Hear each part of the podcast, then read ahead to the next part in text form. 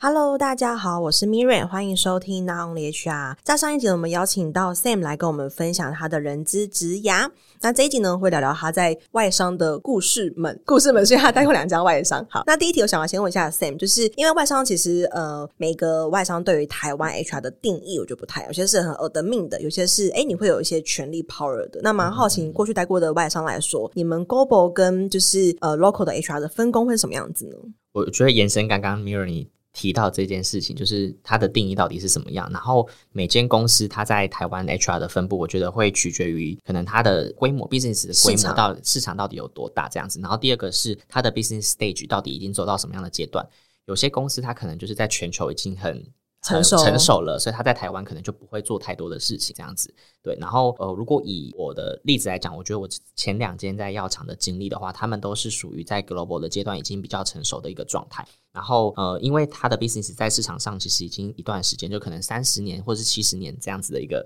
时间点，在台湾哦已经三十年或七十年这样的时间点，所以其实 global 统整的已经非常好，我进去的时候我觉得他们的制度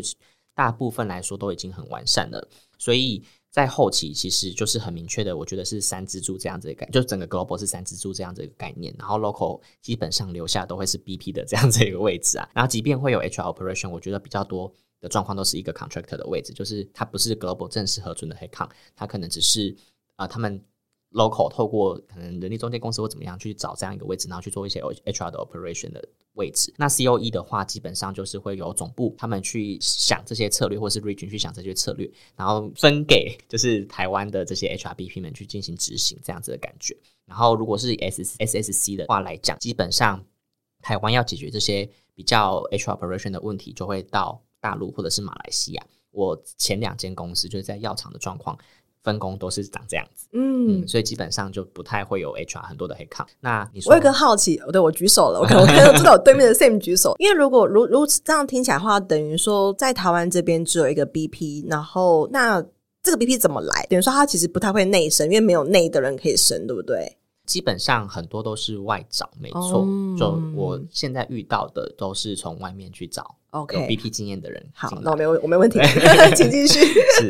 然后呃，如果是在回到第二就是第二个阶段，就是现在我在 retail 可能 UNIQLO 这边，它可能就是在整个 global 还是一个迅速成长的一个这样的阶段，所以它其实没有那么的 decentralized， 就是它自己还是很独立的一个，在台湾还是一个很独立的，所以在台湾的人员配置，或者是因为其实 UNIQLO 在台湾的人数，总的员工数其实相较于药厂来说也是比较多的，我们大概有两千多人这样子一个规模感，所以其实在台湾的 H R 的分工就会比较细一点点，然后可能各个方选的 H R 要执行什么样的战略，或者是一直到后端的执行，都是要由我们 local 的人去想。那 global 当然它还是会有一定的一些准则存在，但是它不会那么强硬的要求台湾一定要照着他们的准则去走，嗯，然后反而是呃，你在台湾想的这些比较好的状态，然后或者是你执行很好的 practice， 你其实是可以分享到 global 去跟他说，欸，台湾做的还不错，嗯，所以其他国家的人要参考台湾的这样的做的方式。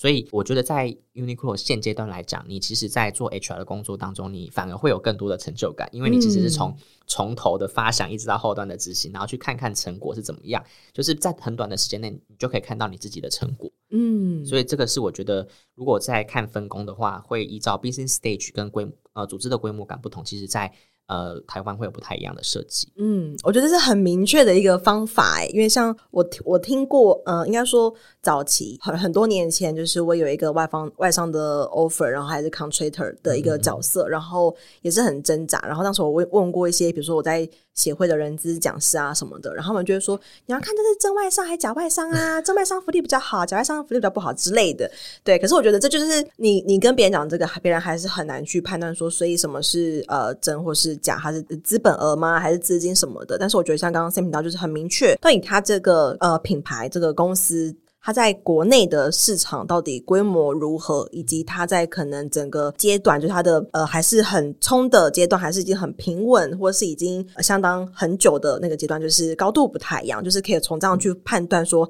到底外商对于 H R 角色它的呃定义跟它的一个呃价值在哪里。对，这是一个很好很好判断的一个方式，非常好，我觉得是一个就是很好的知识点。对，那也蛮好，因为你自己有待过可能比较偏 to B 的产业，像是呃 A Z 这样子的一个药厂，那你可能也有待过像是呃现在也还在 UNIQLO 这样比较 to C 的一个产业。那以这两种来说，你觉得它的人资的制度上有哪些区别呢？我当时在思考这个问题的时候，我觉得就是它可能还是要回归到呃，各个产业别它的一些 business model。 然后其实我觉得 H R 的事情，就我观察这我现在待过的这三间公司，他们做的事情其实都大同小异，该做的那些可能 succession plan， 然后招募，然后薪酬的设计、薪资架构，这些东西一定都会做。那到底不一样的点在哪里，我觉得就会需要从几个面向去思考这样子。然后我刚刚提到 business model， 所以呃，我自己在思考这件事情的时候，会从这个产业的营收来源是什么来去思考，就是它这个产业的营收来源，然后它的竞争优势比其他的 competitor 不一样的地方是什么，然后还有它可能会产生风险的来源是什么，然后以及它在未来可能会进行转型的重点是什么，然后这些东西其实它会我觉得很深的去影响到你在 H R 实务上面会去做哪些事情这样子。然后以药厂为例的话，就是我觉得药厂他们其实主要的营收来源，大家可能知道我们就是卖药品到可能药局啊、诊所或者是医院这样子一个状态，就是可能 to B 这样的一个状态。那药品的跟或者是医材的贩售，其实就是我们主要的获利的来源嘛。那成本的话，可能就是我们会需要研发，研发可能比较多 M N C 是在国外啦，但是可能还是会有研发的成本，然后仓储的成本，那运送物流的成本，还有人事的成本，这个可能就是在这个产业别会发生的这些成本，然后你可能会需要进行考量。那呃，竞争优势的话，在药厂的话，假设你这间公司它到底有没有优势，主要我觉得第一个是药品的强势与否，就是它的这个药它是不是研发出来其实就是比竞争对手还要强了，这个其实占了蛮大的一个因素。然后包含还有比较小的就是员工的专业知识啊，或者是客户关系的建立等等，然后以及他在台湾可以在多久的时间内 拿, 拿到药证开始去卖这个药，这个其实也是会有就是影响性的。然后还包含他可不可以在台湾，假设他要是有健保不是自费的产品的话，那他能不能在一个比较短的时间内去拿到健保价，然后进药进到医院里面去的这个速度，其实这个东西都都会影响到这间呃药厂它在台湾的一个竞争优势。那风险来源的话，可能就会是这个药品它到底有没有被 off-label use， 就是它可能不是适应症上面使用的，但是有些人可能会有点像是不遵守法规去运、呃、用运用这样子的药，那可能就会有风险产生嘛，就可能会产生例如说药物不良反应啊或者是什么的，然后产品的损坏可能也是一种可能会产生风险的。然后第二个的话，就是其实药厂会有蛮严格的一些产业公约，就是什么事情可以做，什么事情不能够做，其实在药厂是规定很严格的。例如说以前可能我们都会有以前的我听到的啦，就是可能他们会送礼给医生医生之类，但是这个东西其实不能做的嘛，在现在其实基本上也不太会做这种事情。那我们在药品里面药商里面就会有一个组织叫做 I R P M A， 它就是会规范这些事情，明定说药厂哪些事情是大家不能做的，那我们就要一起去遵守，包含办可能一些活动的时候也不可以办在比较 fancy 的这种场地这种其实都是有规范在的。然后还有可能不可以去进行药品的广告，这个就是大概很明确的事情。这个东西如果我们一旦违反的时候，其实就会对于组织带来很大的影响性。然后最后一个就是转型的重点，就是包含可能未来可能因为产业或者是 COVID 的关系，其实现在科技的使用越来越盛行了，那医疗的科技是不是未来会影响到整个产业获利的模式呢？然后还有大家销售模式的改变，可能现在不用到医院去拜访医生了，可能是用透过这种呃线上的方式去拜访医生。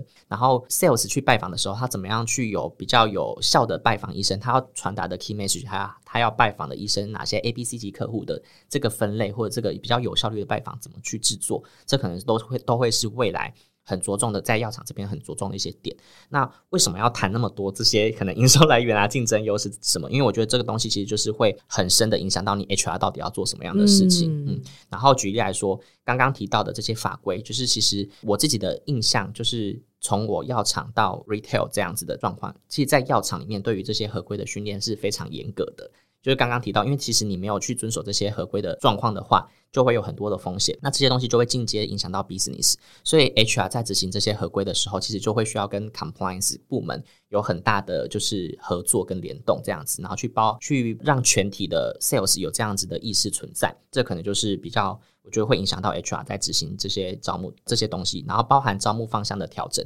以前招在找人的时候可能是跟医生建立客户关系很强的人，但是后来可能就是变成以专业性为主，包含现在的医生其实都是比较从已经是年轻的医生已经慢慢起来，这种以关系去建立或是有点类似贿赂这样的关系其实已经不存在了，就比较多还是会以专业知识考量为导向，所以我们在招募的方向上是不是也要去进行调整，然后比较、呃、重点的职位是不是需要去重新标杆，包含可能我们要在呃，市场上拿到一个很好的健保价，他可能拿到差一块钱就会让你的 sales 整体省很多的时间或是精力这样子，那去谈健保价这个人员他就是很特殊的嘛，那你在他的薪资上面要不要有不太一样的策略呢，还是你要维持现在策略、嗯、我觉得都是一个会影响到 H R 在思考的一些点这样子，所以这个大概就是从这个面向来切的话，我觉得是在 Pharma 这边我看到的东西这样子，然后在 Retail 里面就是又会有不太一样的想法，就是例如说我们刚刚提到，假设现在拉回到 retail，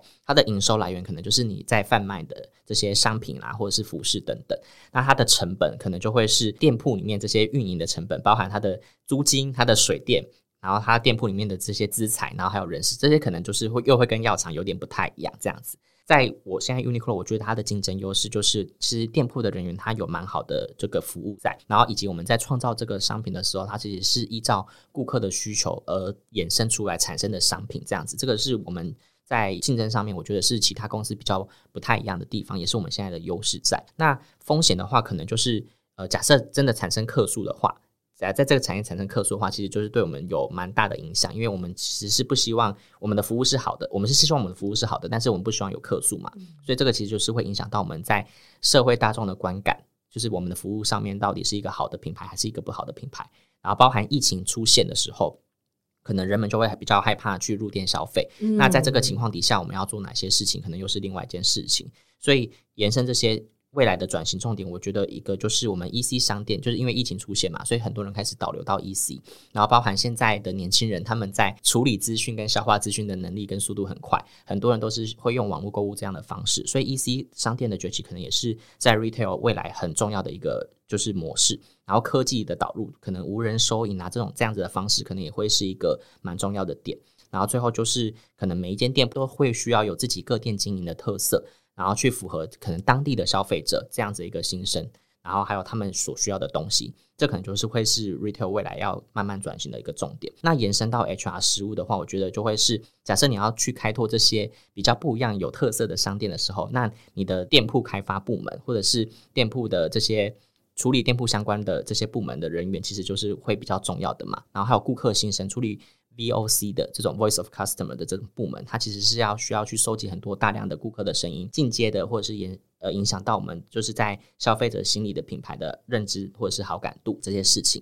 那所以 H R 实务面的话可能就是我们刚刚在讲的这种全员的方向，或者是我们是以顾客为中心这样一个导向的 mindset 或者是理念的教育，就会是我们在进行教育训练很大的一个重点，就是延伸刚刚我在讨论这一段，其实这个就会影响到 H R 到底在这方面要做什么样的事情这样子，然后包含他们的一些能力的培养，还有现在储备干部的招募啊，是不是呃是符合年轻人所需要的一个招募的流程，或者是这样子的我们现在想创立出来这种品牌的概念是不是真的是符合现在年轻人所需要的这样子，然后可能例如说在 retail 里面他的人工员工的人数比较多，所以可能跟药厂比起来他的加班费率或是那个现场人员这种加班啊或者是排班的这种计算其实相对来说也会是比较复杂的，所以整体而言我觉得还是回归到回归到这个 business model 他们在执行的时候的重点是什么，然后他会进阶的去影响到你在 H R 可能要 focus 的重点会是什么，嗯，大概是这样。就像我常说的人资百百种，就是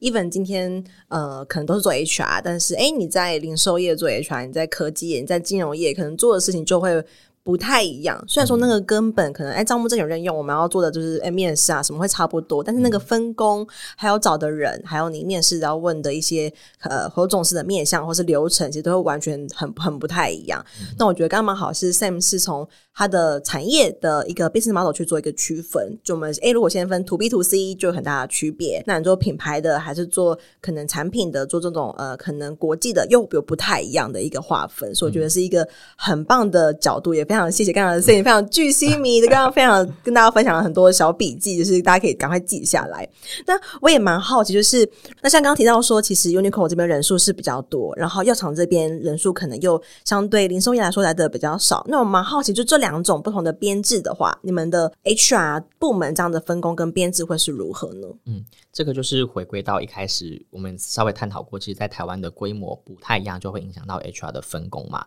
那其实前两间公司就是基本上留下的会是 B P 的这样的一个角色，所以他在人数上当然不会多，那基本上在我前面公司 H R 都不超过五个人，就基本上是这样子一个规模。但是假设拉到到 UNIQLO 来的话，其实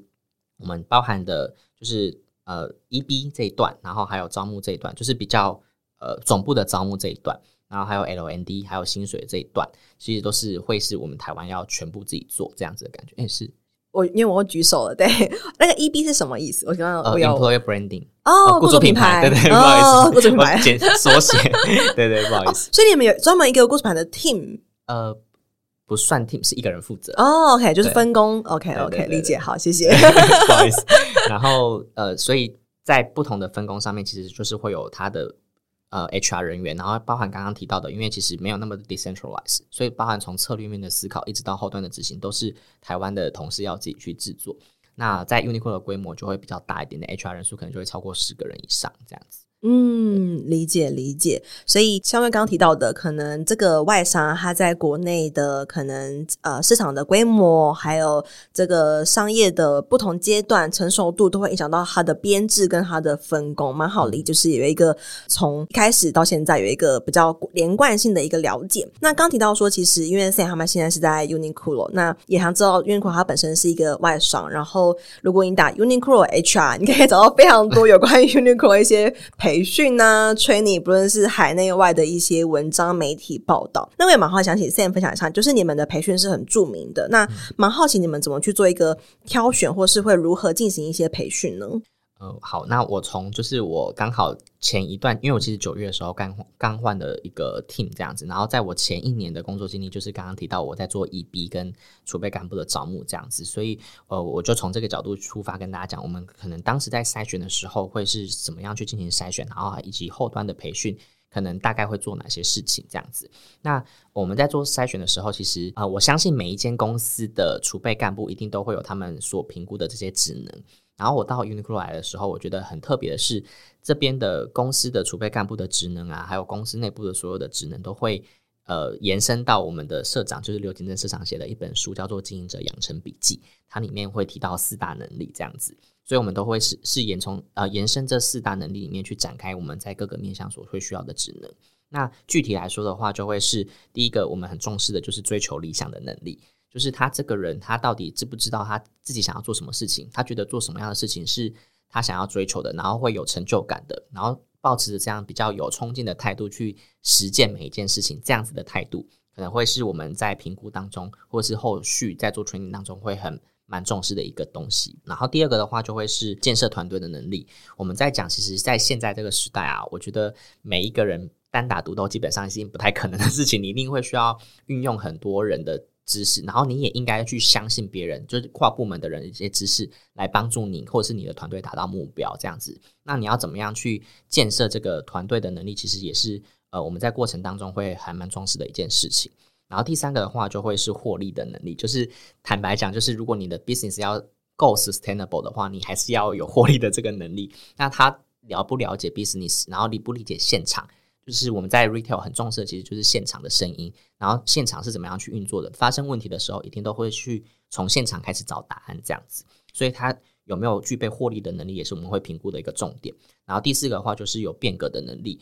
就像最近其实世代变迁的很快，然后学生们就是现在的新世代，我们讲 Z 世代的小朋友，他们其实就是处理这些消化这些能力很快。那企业其实也应该动起来了，就是每一间公司它应该要依照现在的世代的变化或者是学生人才的变化去调整自己组织的节奏跟去进行变革这样子。所以在变革能力上，它到底能不能够去察觉外部的环境有什么样的变化，然后去进而调整自己的步调，我觉得这个也是我们在整体的过程当中会去评估的一个东西这样子。所以呃，统整来讲的话，我觉得我们在筛选的过程当中其实就是会依照这四个比较大的能力，然后去进行每一个筛选阶段不一样的调整这样子。那筛选的过程当中我觉得是很严谨的，因为刚刚提到我们有那么多的职能要去进行评估，所以其实在过程当中也会是很多关卡这样子。那这个有 pros and cons， 因为每间公司他们在做的时候，有些人就觉得哎，招募流程拉太长不太好，可能对 candidate 来讲不太好、嗯、但这又是另外一个故事。但我想要表达的是，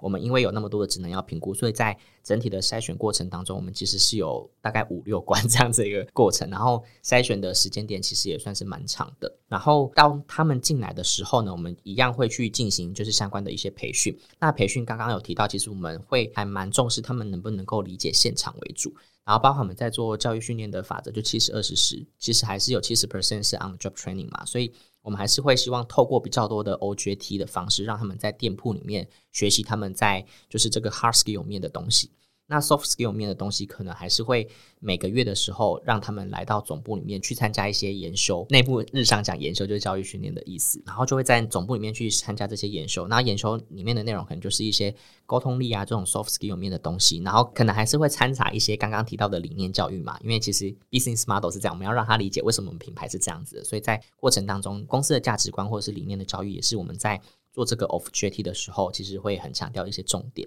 然后除此之外，我们也会希望可以刚刚提到 hard skill 面跟 soft skill 面都已经照顾到了，那接下来我们可能在他的心情层面还是要有人去帮他，然后或是扩展他在思考的这种视点，所以我们会搭配一个 mentor， 就是不一样不是他直属的 mentor 这样子。那 mentor 的作用除了刚刚提到他心情或心态上的照顾之外，其实希望可以搭配给他不同部门的人，然后去进行不同部门试点的这种思考，不然他就会沦为可能只有现场的这种思考的模式。但在过程当中，其实我们也是希望可以透过他们跟 mentor 沟通，也可以某方面的去帮助到 mentor 去就是理解现在的就是年轻人们他们在想什么东西这样子，有点像是双方 win-win 的这样一个角色。然后最后的话就是我们还是 H R 的角色就会是定期的还是要去理解他们到底现在的进度是怎么样，做一个统治机能这样的角色。所以我们可能会透过可能跟他们的对平常的对谈啊，或者是我们会实际的入店， H R 会走到店铺里面去跟他们进行面谈，了解他们平常在工作的状态是怎么样。有一个比较特别的是，我们其实 H R 人员不止 H R 人员，应该说整个总部的人员都会需要去入店里面去工作，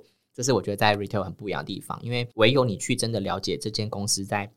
现场端怎么制作，它怎么样去影响到 business， 然后影响到你的 customer， 就是我们讲 B to C 那端，你要实际经历过去操作过，你才会理解它的困难点是什么，然后你才可以比较理解哦，那我应该要透过什么样的教育训练去帮助他们，或是其他的人资制度去帮助他们。所以 H R 其实是会入店里面去，然后去做店铺的工作，然后同时例如说可能我进去我就会希望跟储备干部们一起工作，我就会观察他们到底在做哪些事情，然后去时不时的关心他们，然后去控管他们的教育训练的预成进度是不是在 schedule 上这样子。所以大概我们会用这样的方式去进行从筛选然后一直到教育训练的过程。嗯，哇，我觉得前面那个四个就是呃核心的 D N A 让我还蛮惊艳的，就是像刚才提到说那个获利的能力，因为我觉得这件事情因为确实真的还蛮难，会很难去做判断，所以会能是代表他有没有这个呃收支的概念吗？呃，这个只是一小块。第二个我觉得比较多的还是在他能不能够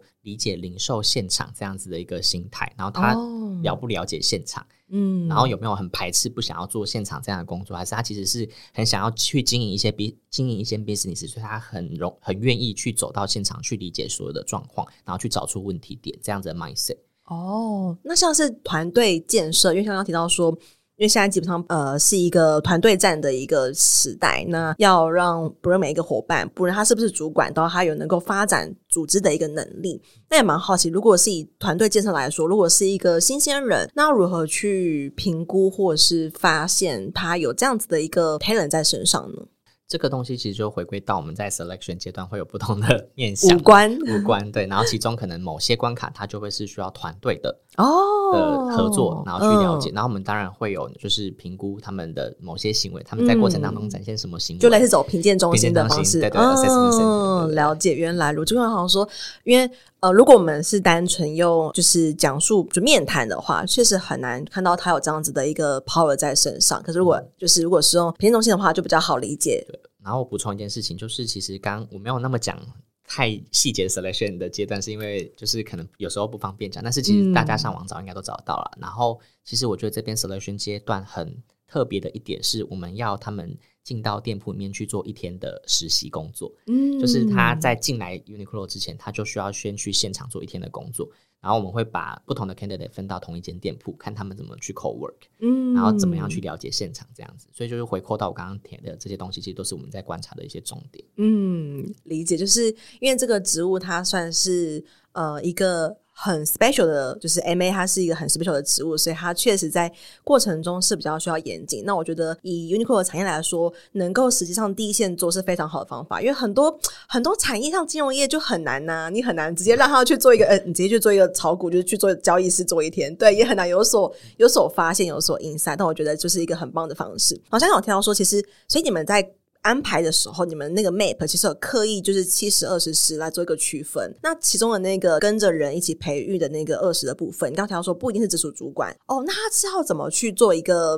配对，或者说会有一群人就是哦我自愿我要当那个 百分之二十， 然后有这个 list 吗？那个 mentor 是我们选出来的，就是 H R 这边判断选出来的这样子，oh. 然后怎么样去做配对，其实当时我们也思考了蛮久，就是可能会我们一开始就思考说，欸，可能依照他们的人员的 I D P 或干嘛去进行这样子的 mapping， 但是后来觉得我们好像不应该被这个东西限制住，而是我们其实就是直接帮你随便随机配对，哦，然后你们应该要有能力，这些储备干部也应该有能力去跟各式不同的人相处，很合理耶，所以我们后来就直接这样直接 randomly 的去做配对。嗯，对，因为像我遇过一些可能他会从比如说他的个人资料背景，例如诶已婚未婚，或者说他个人的 D I S C 或是一些测评的结果去做一个配对，诶什么主管适合配什么样子的人，那我说我觉得刚才一个结论是确实如果我们被这些限制住的话，他们之后的发展可能就是会只在一个圈圈里面，没有就是哎能够以一挡百这样子的一个能力做一个变现，我觉得蛮棒，就是也分享给 H R 伙伴们，因为很多人会跟我们一样有困惑，哎，需要怎么配，就会有这样子的困惑，我觉得这是一个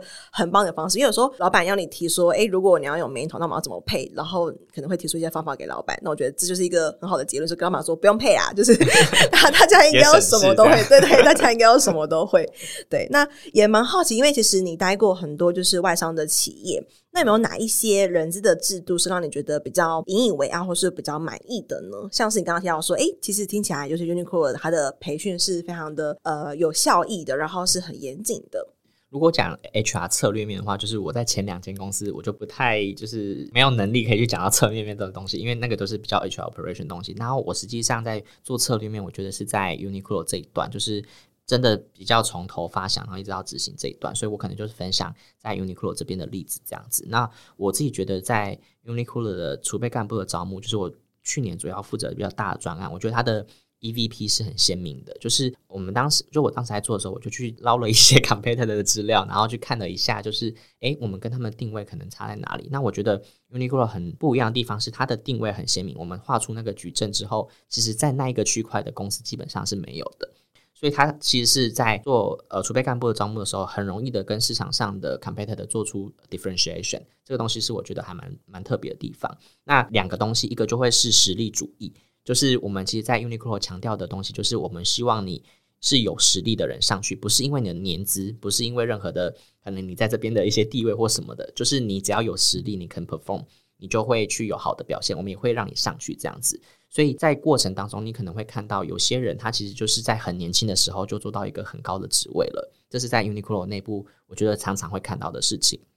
那回归到店长的这个位置，我们曾经哦最年轻的店长是二十三岁，哇，大学刚毕业，大学毕业然后加入我们公司的储备干部计划，然后一年内他就成为店长，他就要去经营这么大的一个月上的店铺，然后要管理那么多的人，这个就是我觉得是很明确的实力主义的展现这样子。嗯，所以这个东西是我觉得在可能其他储备干部里面应该不太会有这样子一个机会，嗯，比较特别的一个定位这样子。然后第二个的话，我觉得是海外机会，就是其实现在 UNIQLO 刚刚有提到它其实在整个 global 的状态持续的扩展的一个阶段，所以它其实在海外还是会持续的不断的扩点，然后包含我们还没有 UNIQLO 的国家，我们都希望会有人过去。那透过储备干部这样的计划，我们就是希望可以把台湾的人往海外去送，这个东西也是我们会有就是蛮想要做的一件事情。所以在 UNIQLO 内部，我们其实每年度都会送人出国去，然后那个数字其实也是蛮高的这样子，所以我们在打的时候其实就会以实力主义跟海外的这个经验海外机会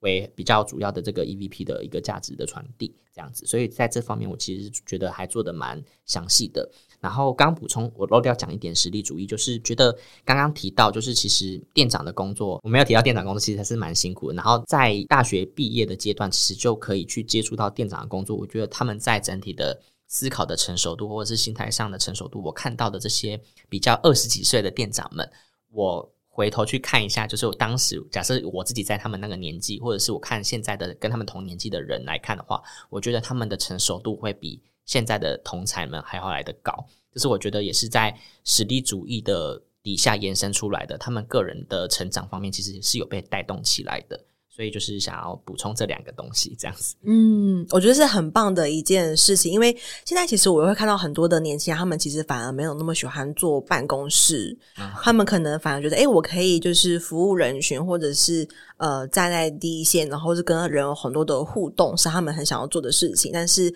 普遍台湾的呃如果我们不是那么大规模的品牌的零售业，他们可能不见得福利很好，甚至很多那种 二十八K。 对，然后刚刚我也偷偷问一下 Sam 他们，诶那你们的店长就是那么难考核，然后就是要然后你们的薪资，哇，就待会把那个连结放在底下给大家，大家可以看一下他们店长的薪资如何。我觉得是一个很好的机会，等于说只要你有这样子的一个意愿，然后你呃加入这家公司，你被选上了之后，其实你有很大的机会可以在很年轻的时候站上一个蛮高的位置。那这个位置不仅是可能有一个实战的 power 跟舞台，然后还有不错的一个收入跟income，是可以做就是作为你的辛苦的一个报酬。嗯，我觉得是很棒的一件事情。那最后呢，我想要请 Sam， 就是因为你自己本身待过的呃三家外商公司，那你认为如果要进入外商成为 H R 的话，必须要具备哪一些软实力呢？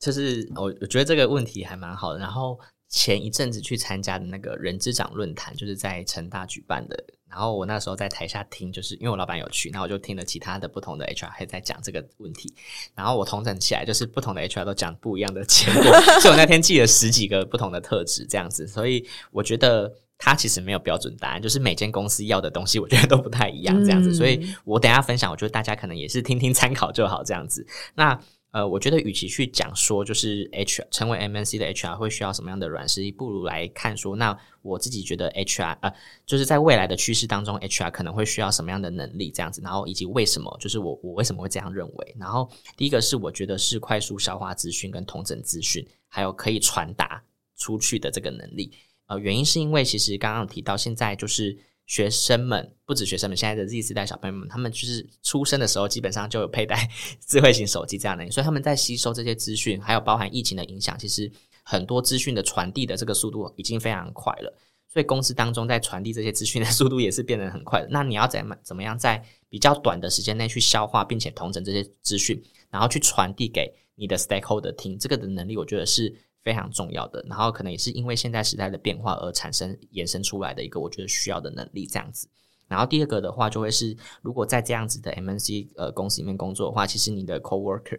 不一定都会是台湾人，就是很多其实就是不一样国家的人，当然我不是说不同国家人就会一定有不一样，其实我觉得最呃，最原始的 diversity 还是会回回归到个人啊，因为每个人他其实就是不一样的个体这样子，但是你还是会需要有一个比较 general 的去了解跨国的文化是什么样的一个状况，然后这可能就会透过一些理论，例如说 Hofstede 那种跨文化的理论，然后还有不同的人格特质 D I S C M B T I， 我看到你的课程也有嘛，所以大家可以去理解一下这些的东西，然后去了解怎么样去跟不同的人沟通这样子的一个模式，这个我觉得也是在未来会是需要的一个能力这样子。然后第三个的话就会是建立信赖关系，然后去发挥影响力，就刚像刚刚提到其实未来的世代不会是单打独斗的世代、啊、现在就是其实大家要团结，然后去运用别人专业来帮助达到组织或个人的目标。那你要怎么样去建立跟别人的信赖呢，就是可能会是呃三个面向，一个就是个人的信赖，然后一个是专业的信赖，一个是动机的信赖。那个人信赖指的就是你怎么样去跟这个人有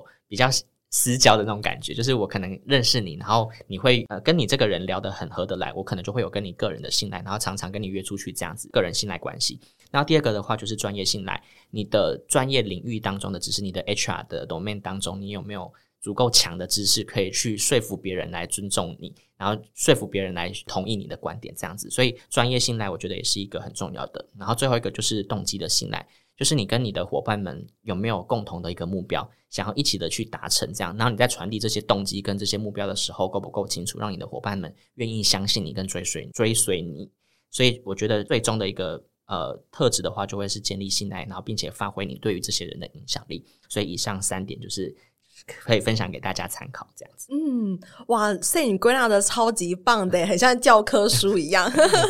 也像最后那个信赖关系，我觉得你区分的很明确，就是第一个主要是在个人的私交，就是我们彼此台面下的关系，或是彼此对私领域的一个认知认识。那第二个主要是专业，对，就是任何的在工作上的信赖应该都还是建立在你有多少的专业是可以拿出来让别人值得信赖并且依靠的。第三个的话可能呃动机我刚刚是要讲那个一条一条船的故事、啊、对对对、啊、因为我听完那个 Sam 的解释，我比较会理解成我们的是在同一条船上的这样子一个信赖关系。对，所以我觉得这是三个很棒的区分，就是很明确的架构。那也确实以未来 H R 来说，这会是一个非常大的议题，因为呃就是过往我们可能很常看到很多的 H R 主管，他可能是从诶财务主管调过来的，从业务主管调过来的。那我觉得原因其实是因为他们都很会去处理人的议题，对，所以我觉得这个这个这个原则其实它不会改变，往后不论是你你到底到几百年后当到 H R 最高主管那个人，他还是会有这个条件，是你必须要很会处理人的议题。那在于信赖这件事情上，不论是专业、私人，或者是一条龙、一条船。一条船上的这个就是动机，都不需要能够有这样子的掌握度，非常好。我觉得今天这集就是满满的教科书，就是很多 Sam Sam 列了很多，就是一些呃跟大家分享都很列点很明确，不论是从一开始就是他觉得呃从他自己的经验，他看到可能在外商他们的跟 global 还有跟 local 的分工，那也很明确去区分可能怎么去判断外商他对于 H R 的一个定义。然后他分享了 UNIQLO 他们自己在培训跟筛选上的一个实务的状况。那相关的 Sam 的 LinkedIn 跟 UNIQLO 的征才资讯我们放在节目的资讯栏，有兴趣伙伴可以跟 Sam 做进一步的交流。那我们下期见咯，拜拜拜拜。